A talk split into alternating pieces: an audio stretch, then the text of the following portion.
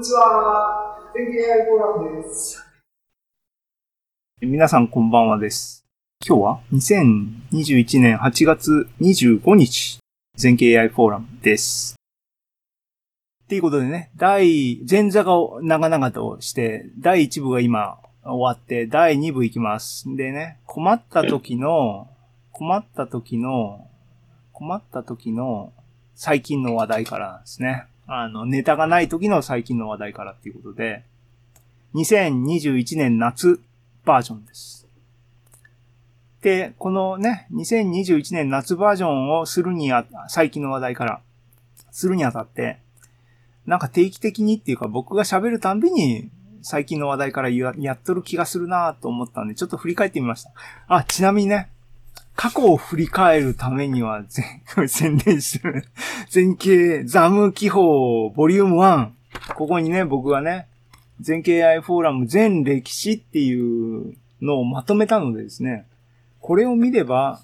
僕がいつ何を喋ったのかっていうのは少なくともタイトルは全部ここに網羅されてるので、これはいいですよ。まとめてよかったと。自画自賛しておりますがそうやってですね、過去を振り返ると、えー、最近の話題からっていうネタはですね、過去1、2、3、4、5、6回やってます。ね、最近ちょっと頻度が上がってますねっていうのは、ネタ不足で困ってるんだなっていうことを如実に表してますが、で、今日は何をお話ししようかっていう話ですが、じゃーんと、もう行きます。最近の話題からっていうことで、最近のニュースでピックアップして、そこをちょっと深掘りするっていうのが、最近の話題からのアプローチですが、えー、2021年夏編としてですね、取り上げるのはですね、この、えー、 TechCrunch の記事です。ここちょっと行ってみよう。 TechCrunch の、ね。皆さんは、リンナちゃんと喋ったりしたことはあるんでしょうか？僕は喋ったことないですけどもね、でも話題にはなってましたね。マイクロソフトのチャットで。ね。その、あの、リンナーを手掛ける会社を起こしたんですね。ある、あローマ字っていうか、あの、アルファベットのリンナっていう会社が、会社なのかな？グループなのかな？が、えっ、ー、と、2021年今年の4月7日に、えっ、ー、と、日本語版の GPT-2 のモデルをオープンソースにして提供を開始しましたよっていうニュースがありました。これ実は、あのー、ね、この記事の日付は、あのー、プレスリリースなん、出したんでしょう。PR タイムスもいっぱい記事がヒットしますが、えっ、ー、と、4月8日のテッククランチの記事です。が、4月前後に僕この記事を多分見逃してんですね。あの、その時あんまり興味がなかったのか、あれですけども、スルーしてましたが、えっ、ー、と、こういう記事がありました。で、今日はこの手、ネタを軸にして、えっ、ー、と、最近の話題からっていう、全景 AI フォーラム最近の話題からの話をしたいなと思ってます。で、ですね。で、で、で、どう進めるか。ですね。えっ、ー、と、なぜここでこれを取り上げるかっていうのはですね、NLP、NLP をですね、僕、AI フォーラムですね。AI フォーラムで、あの、元ネタは前から言ってるようにジェレミーのファスト AI で、ずっとレクチャーを過去3年ぐらいかな。あの、ビデオをずっと見てて、勉強してて、その過程でね、えっ、ー、と、NLP も当然、ジェレミーの説明でカバーされてました。が、えっ、と、ちょっと古いですね。古いっていう意味は、えっ、ー、と、もちろん、ジェレミーはスクラッチから全部、あの、みんなに、あの、見える形で解説して、全部をせあの理解してもらおうっていうふうにやっていて、で、NLP のアプローチも、えっ、ー、と、RNN っていうリカラントニューラルネットっていうのをスクラッチからですね、えっ、ー、と、書き下ろして、えっ、ー、と、翻訳のデモまで持ってくみたいなのをやってたりもしたんですね。で、その後、まあ、LSTM ぐらいは導入したんですけども、で、僕も、そう、そういうビデオは見て、あの、概念としてね、あの、あ、そういうことをやってるんだな、とか、シークエンストゥシークエンスって言って、えっ、と、文章を入力にして、えっ、と、LSTM で解析して、エンコードして、じゃあ、デコードして、で、えっ、と、シークエンス to シークエンスで、出力の、えっ、と、LSTM がまたあって、入力の文字列で、出力も文字列っていうシステムで、翻訳とかね、えっ、と、文章の要約とかっていうのができるよっていう話があって、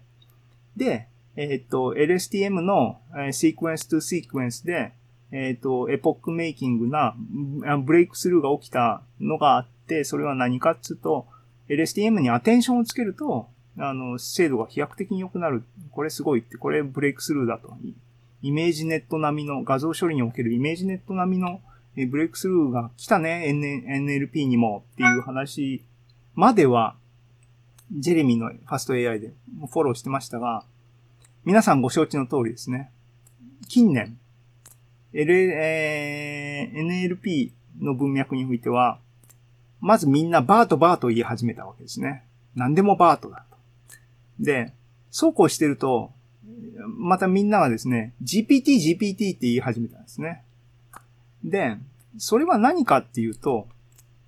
えーね、Google だったと思いますが、トランスフォーマーっていう新しいアーキテクチャが提案されて、そいつベースのモデルが NLP の、あの世界を席巻して、もう軒並み、あの最高精度をですね、LSTM 系のモデルから周囲の座を奪っちゃったっていう事件が発生してですね。そんで、えっ、と、トランスフォーマーベースの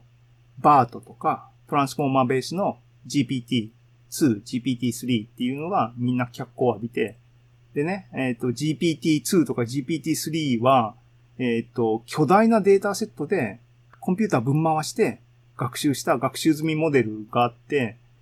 ね、人間が書いたのともう区別がつかない文章をどんどん書いちゃって、やばいって煽り記事がいっぱいいっぱい、あのね、えっ、と、ギガ人とかに、あの、出て、出てたっていう話がありましたが、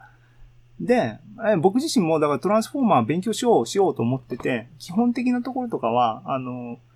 勉強してたんですが、実感としてですね、あの、あんまり、あの、手を動かしてなかったっていうのがあって、で、今回ですね、この記事を見て、いかんいかんと。あと、GPT-3 ですね、アカウントが出たっていう話がここに、ね、6月の最近の話題からで、あの、触れましたが、あとね、えっ、と、GPT-3 自体はその1年前の去年の7月にね、あの、これはやばいモデルだぞ、つって、あの、話題になった時のありましたけども、そんで、ここね、こ今年の、えー、夏に、夏っていうか4月でしたね、春に、えっ、と、GPT-2 のやっと日本語版っていうのが降りてきたよ。世の中、僕たちが手の届くところにっていうんで、ね、NLP で実際にサービス作ろうと思ったら、僕たち日本人がね、作ろうと思って、やっぱり日本語が使えないと意味ないっていうんで、あの、お勉強になってた部分がついに、あの、実際に使えるところまで来てるんだなと思って、あの、うかうかしてられないっていう、あの、モチベーションもありますと。で、で、で、えっ、と、で、そのためにですね、現在 NLP、トランスフォーマー、NLP でトランスフォーマー使おうと思ったら、もうこの Hugging Face の Transformers っていうライブラリーがもうディファクトスタンダードですね。ここを避けて通れない。で、 rinna もモデルは Hugging Face で提供されてるっていうか、こいつでサクッと使えるようになってるんで、分かったと。えきちんと、あの、 Hugging Face の Transformers、あの、入門しようっていうのが今日の話です。ね。あの、入門しますと。えー、で、ただ、結構このトランスフォー、 Hugging Face のこの transformer、えっ、と、ハイレベルな、あの、プラットフォーム、フレームワークになってて、えー、結構マスターするのは大変かなっていう気がしてます。ここれをね、あの、ジェレミーがサクッとビデオで解説してくれたら僕とか嬉しいなと思ってるんですが、なかなかね、そうは問屋を下ろさないんで、自分で、このね、あの、サイトに行って、クイックスタートとかあるんで、よ読読んでるんですけども、結構、あの、全貌が見えないと、なかなか僕とかも腑に落ちないんで、もうちょっと時間かけなきゃいけないなと思ってます。で、使い方は、だから、あの、ハギンフェイス流の使い方をするとこういう風になるよっていうんで、そこに馴染まなきゃいけないんですけども、基本的には NLP のライブラリーなんで、NLP の、あの、基本的な問題を解くように作られてるし、えっ、と、NLP で使われてるトランスフォーマーベースのモデルが、えっ、と、ほぼ網羅されてるんで、しかも、あの、きちんと検証もされてるんでしょうっていう意味で、もうやっぱこれを使うしかないと。で、えー思います。扱えるタスクリスト、あこれ引っ張ってきた、あの、公式ドキュメントから引っ張ってきただけですけども、えー、シークエンスクラシフィケーションってありますが、まあ、要するに分類ですね。あの、センチメントアナリシスとかはこのカテゴリーに入るような、そういうタスクもできる、当たり前ですけども。で、 extractive question answering っていうもの。こういう言葉で言われると何のことかわかんないですけども、テンプレっていうか、ドキュメントをモデルに与えといて、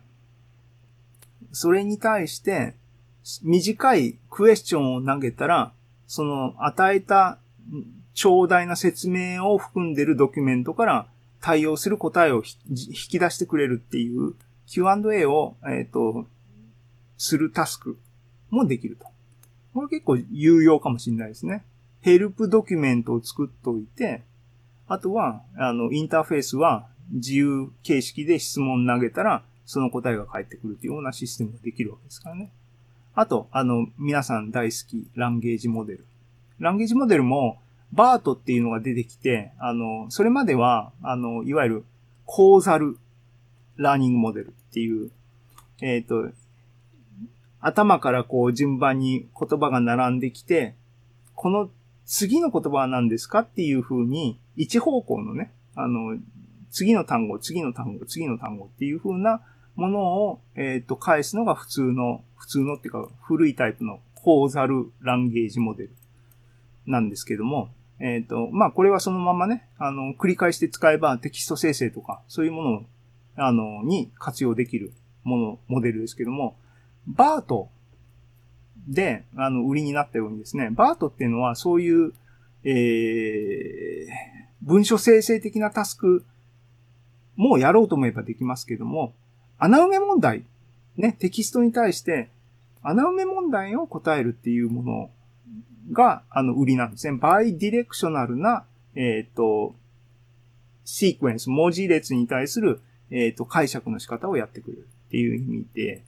えー、なので、そいつはマスクドラーニングモデルっていうカテゴリー、タスクのカテゴリーになるそうです。で、だから、このタスクをやるためには、このモデルっていう風な、あの、住み分けが、あの、トランスフォーマーズの中であるみたいです。僕まだ詳しく見始めたにわかなので、まだきちんとみんなに説明できるレベルになってないですけども、なんか、そういうのが、今こういう形で綺麗にまとまってるよっていう話ですね。その他、NLP で扱うタスクとしては、えっ、と、人名とか地名とか日付とかっていうキーワードのワードを文章の中から抜き出すっていうか、抽出、あの、特定するっていうタスクも、えっ、と、扱えるタスクの中に一つありますし、長い文章を与えて、そいつのサマリーを作れっていう問題。あるいは、英語の入文章を与えて、出力として日本語を出せみたいな翻訳のタスク。そういうようなタスクが扱える。NLP ができるっていうことの言い換えに過ぎないですけどね。で、モデルのアーキテクチャはトランスフォーマーベースのモデルを幅広く、あの、サポートしてますよっていう風な説明があって、ふむふむと思ってたんですが、で、カテゴリーの分け方としてですね、エンコーダーモデルとデコーダーモデルとシークエンストゥシークエンスモデルとその他みたいな分け方がしてあって、ふーん、そういうことかって勝手に思ってたんですが、ビデオとか見てると、どうも、あの、普通のディープラーニングの、あの、理解におけるところのエンコーダー、デコーダー、シークエンスとシークエンスはだから、エンコーダー、デコーダーの、オートエンコーダーの、あの、形式っていう風に想像しますが、なんかちょっと違うみたいですね、雰囲気がね。何が違うって、エンコーダーはいいんですが、デコーダーっていうのが、僕たちが素朴に想像するデコーダーじゃないみたいでっていうのを、きちんと分かってから説明した方がいいんですが、今、8月25日の一期の理解の時点で勝手に説明させてもらいますと、これね、あの、トランスフォーマーのオリジナル論文のフィギュア1です。これトランスフォーマーのアーキテクチャなんですね。インプットがこっから入ってきて、ぐちゃぐちゃぐちゃって処理をして、アウトプットがここに出てくるわけです。ここが、えっ、ー、と、一つの部分。こっちにもう一つの部分があって、えっ、ー、と、そっちの二番目の部分に、こいつの出力が入っていくんだけども、この二番目の人は、それ以外に別なところからインプットを、つまりアウトプットから引っ張ってきたインプットをさらにここを食わして、この二つを組み合わせて出力を出すと。出力がこの場合は例えば、分類課題、センチメントアナリシスみたいなものだったら、入力の文字列があった時に、こいつはポジティブかネガティブかっていう出力を返すみたいな構造っていうのがありますと。これがトランスフォーマーの基本構造なんだけども、この図においてここに下にね、セクション3.1、エンコーダーデコーダースタックスとありますが、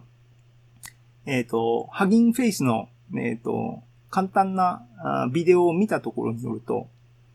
左の部分をエンコーダーと呼んで、右の部分をデコーダーと呼ぶらしいですね。あの、トランスフォーマーの世界における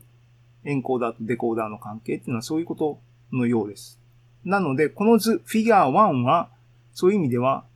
エンコーダー、デコーダーシステムになってるのかな？っていうことらしくて、だからそういう意味で言うと、あ、あの、エンコーダーの部分はいいんですよね。入力のデータが今文字列なんで、文字列から何らかの意味の出力ベクトルを出すんだよっていう意味で、あ、これエンコーダーね、オッケーオッケーなんですが、デコーダーって素朴に考えると、フィーチャーベクトルをもらって、えっ、ー、と、画像系だったら、フィーチャーベクトルから画像を戻すっていうのがデコーダーですよねっていう意味だけど、どうも、あの、この文脈だと、デコーダーはデコーダーなんだけども、デコーダーはフィーチャーベクトル以外にシフトされた文字列ですからね。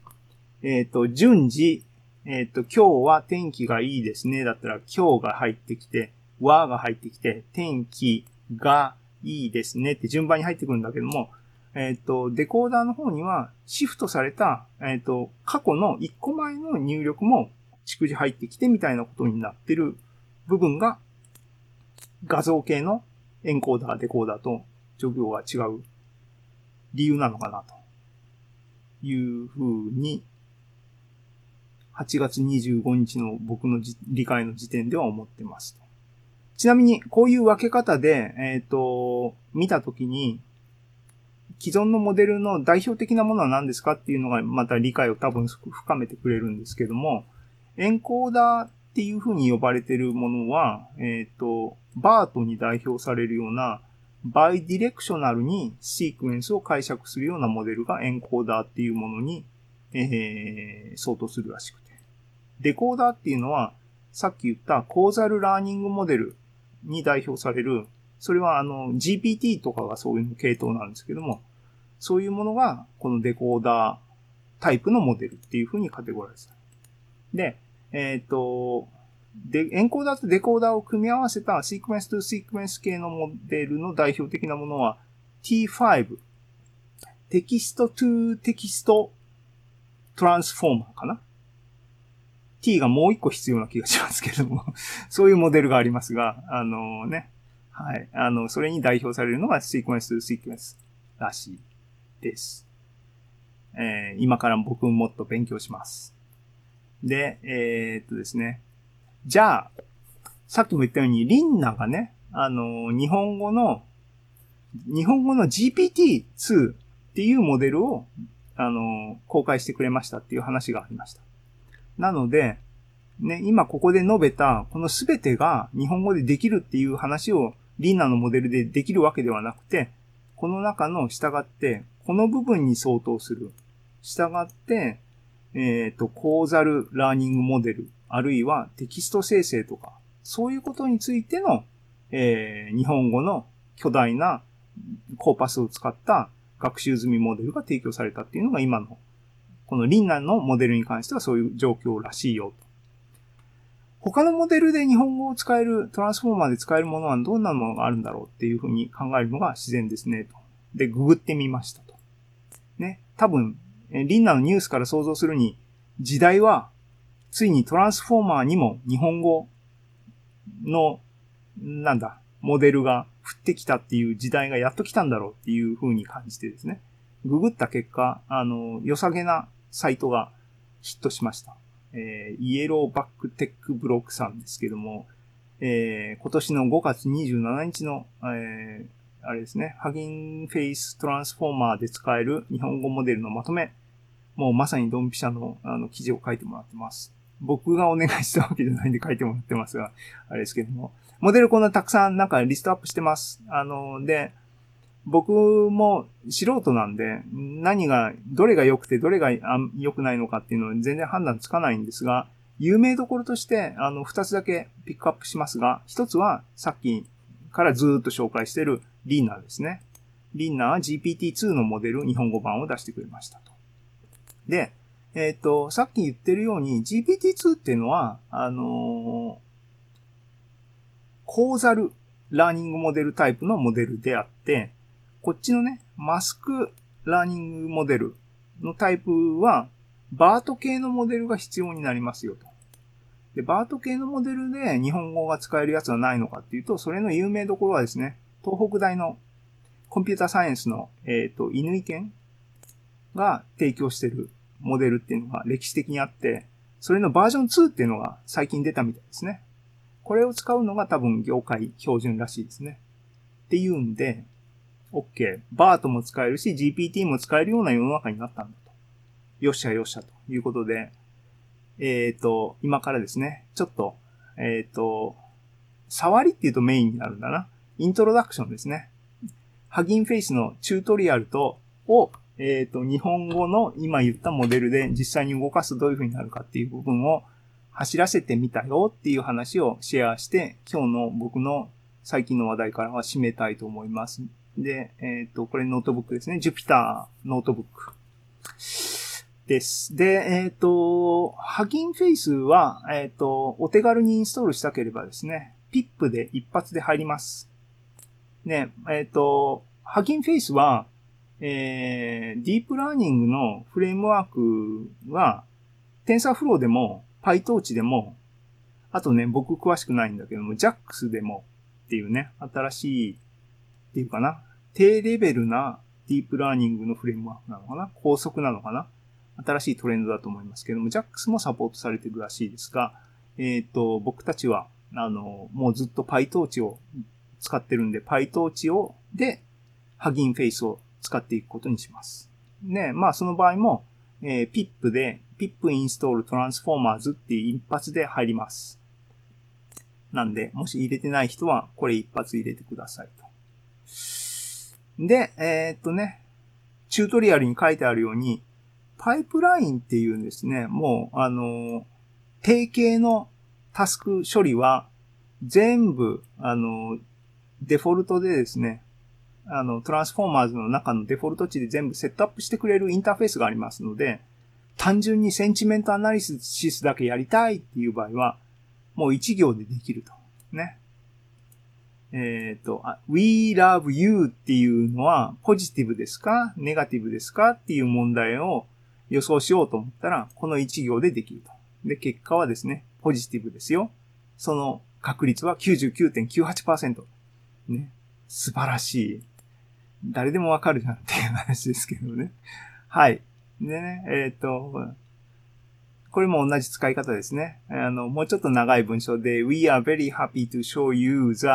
Hugging Face Transformers Library っていう文章を同じようにセンチメントアナリシスしようって言ったら、99.97%の確率でポジティブですねって言ってくれたと。ね。いう話です。えっ、ー、と、we hope you don't hate it っていうもテキストに対しては、53%の確率でネガティブだと返したと。そういうことがもうね、あの、ライブラリー1行2行でできるよっていう話ですね。で、もちろん、あの、できないことを承知でですね、あの、これデフォルトのモデルが使われてるわけですよ。あの、デフォルト値で、このパイプラインっていうセンチメントアナリシスっていうだけで、あの、適当に決め打ちで、一番多分いいものが使われるんでしょうけども、そのシチュエーションでね、無理やりね、月が綺麗ですね。ちょっと投げてみた。どういう結果返すかなと。実験した結果これなんですけども、81.9%の確率でこれはネガティブだって、こうね、女心がわかんないんですよ。ハギンフェイスは。当たり前ですね。日本語がわかんないっていう話なんですけどね。っていうような、あの、使い方がお手軽にはできると。で、モデルを自分で、あの、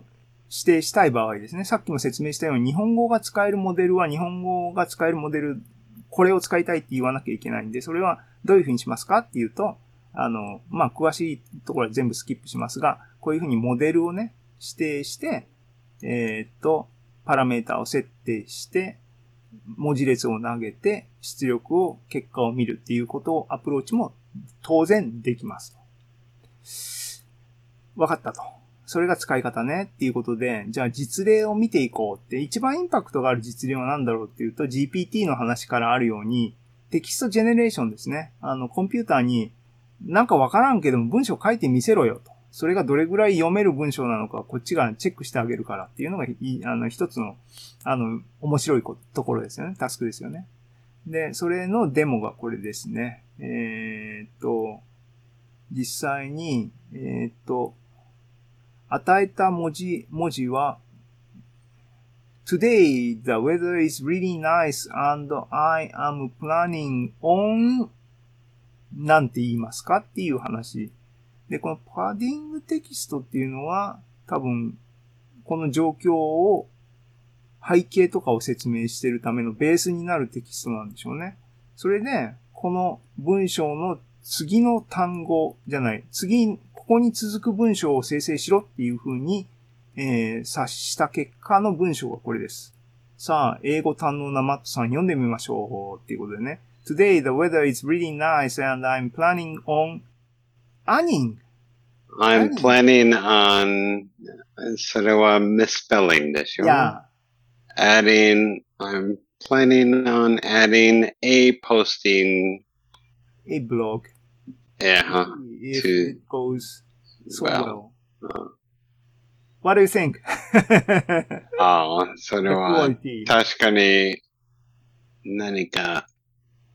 ああ、 ああ future, future people? ねねね、future, はい、future からの英語でしょ。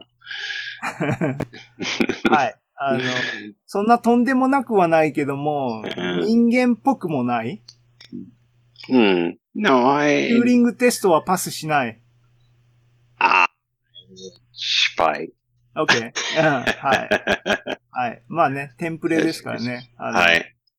OK。で、えっ、と、ここは多分スキップして、これ日本語のモデルを設定したい場合はこういう風にすれば、さっきのリンナの GPT-2 のモデルを使いたいときはこういう風に設定すればいいですよって話ですが、分かったと。テキスト生成は今、英語で見たらこんな感じだったけども、 text summary でね、 summarization、要約しろっていう意味で、こういう CNN の記事を多分、ここ長い記事を持ってきといて、これのサマリーを書けっていうタスクを課した結果がこれですね。えーっと、全部読めばいいですけども、もうめんどくさいんで、こう、英語っぽいのが出てるよっていうんで、OK っていうことで、ここはスルーします。えーちなみに、えっ、と、トランスフォーマーのライブラリーなんですが、NLP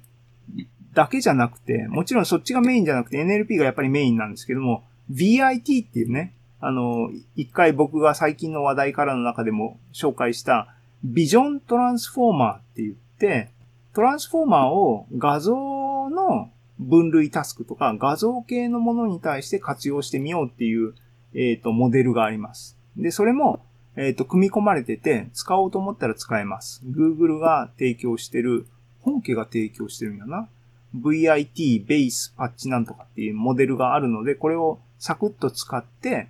あの、いろいろ画像分類が transformer でできるとえーこの辺、ここのサンプルコードだと、画像を、えっ、と、ネットからですね、この画像で、この画像を、の分類をしてみろと。 ImageNet だな、きっとな。